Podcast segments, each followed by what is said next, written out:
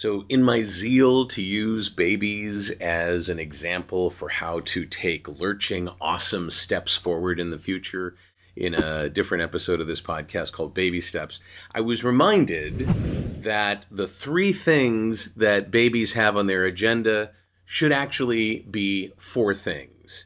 And I want to talk about that fourth thing coming up in this episode of the VO Heroes podcast.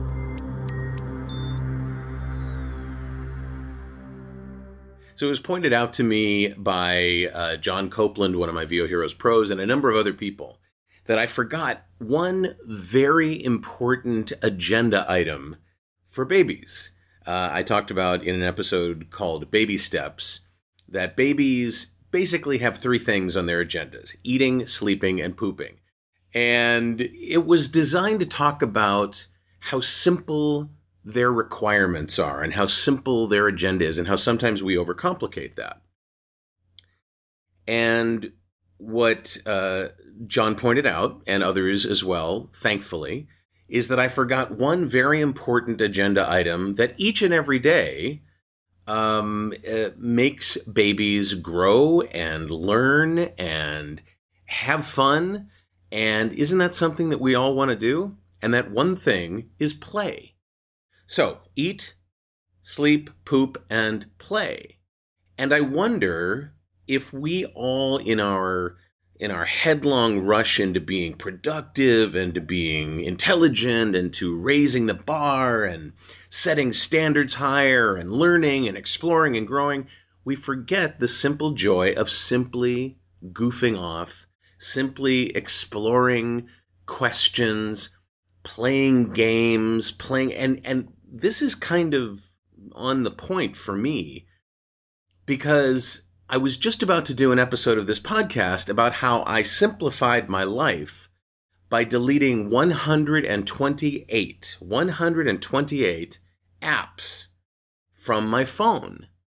Uh, all of those apps being games, slot machine games, and and uh, first person shooter games, and strategy games, and bingo games, and you name it, they were a drain, I felt, on my productivity. But in the process of, of reading uh, John's comment and others and thinking about this and how babies use play not only to enjoy themselves and to rest and recreate and to just simply have fun, but also to learn and to explore and to experience, I realized that yes, it was important for me to get rid of these time sucks that I had on my phone, but it was also important for me to remember, and I'm thinking it might be important for all of us to remember, that playing is so important. Uh, I have a friend of mine uh, who has a site called Nerd Fitness. His name is Steve Kamb. And I've read a million times uh, on his site uh, that yes, you have to exercise, but you have to give your muscles time to repair themselves once you've overtaxed them. And I'm feeling the same thing about our brains. You know, we, we overtax them sometimes in learning and, and, uh, setting goals and being, uh, intuitive and all that. And we, we need to take the time to just simply relax and enjoy ourselves. And play gives us that opportunity. So I wanted to take a moment to remind all of us to set aside time for play to use it as whatever kind of tool you want. If it's a simply a rest tool, you just want to veg, great. If it's also a tool that helps you solve problems, cool. Two for one, three for one, who knows? But I wonder if you make enough time for play. And I wonder if you miss the times of your life when play was optional and play was part of your schedule. And if there are ways that you can institute play back into your schedule in a way that makes sense and aids you in your growth as a human being. I wonder if that's the case. Let me know in the comments below. Uh, please subscribe to this channel if you'd like to. We'd love for you to smash the like button so that it's just completely unrecognizable to anybody who wanders by your keyboard.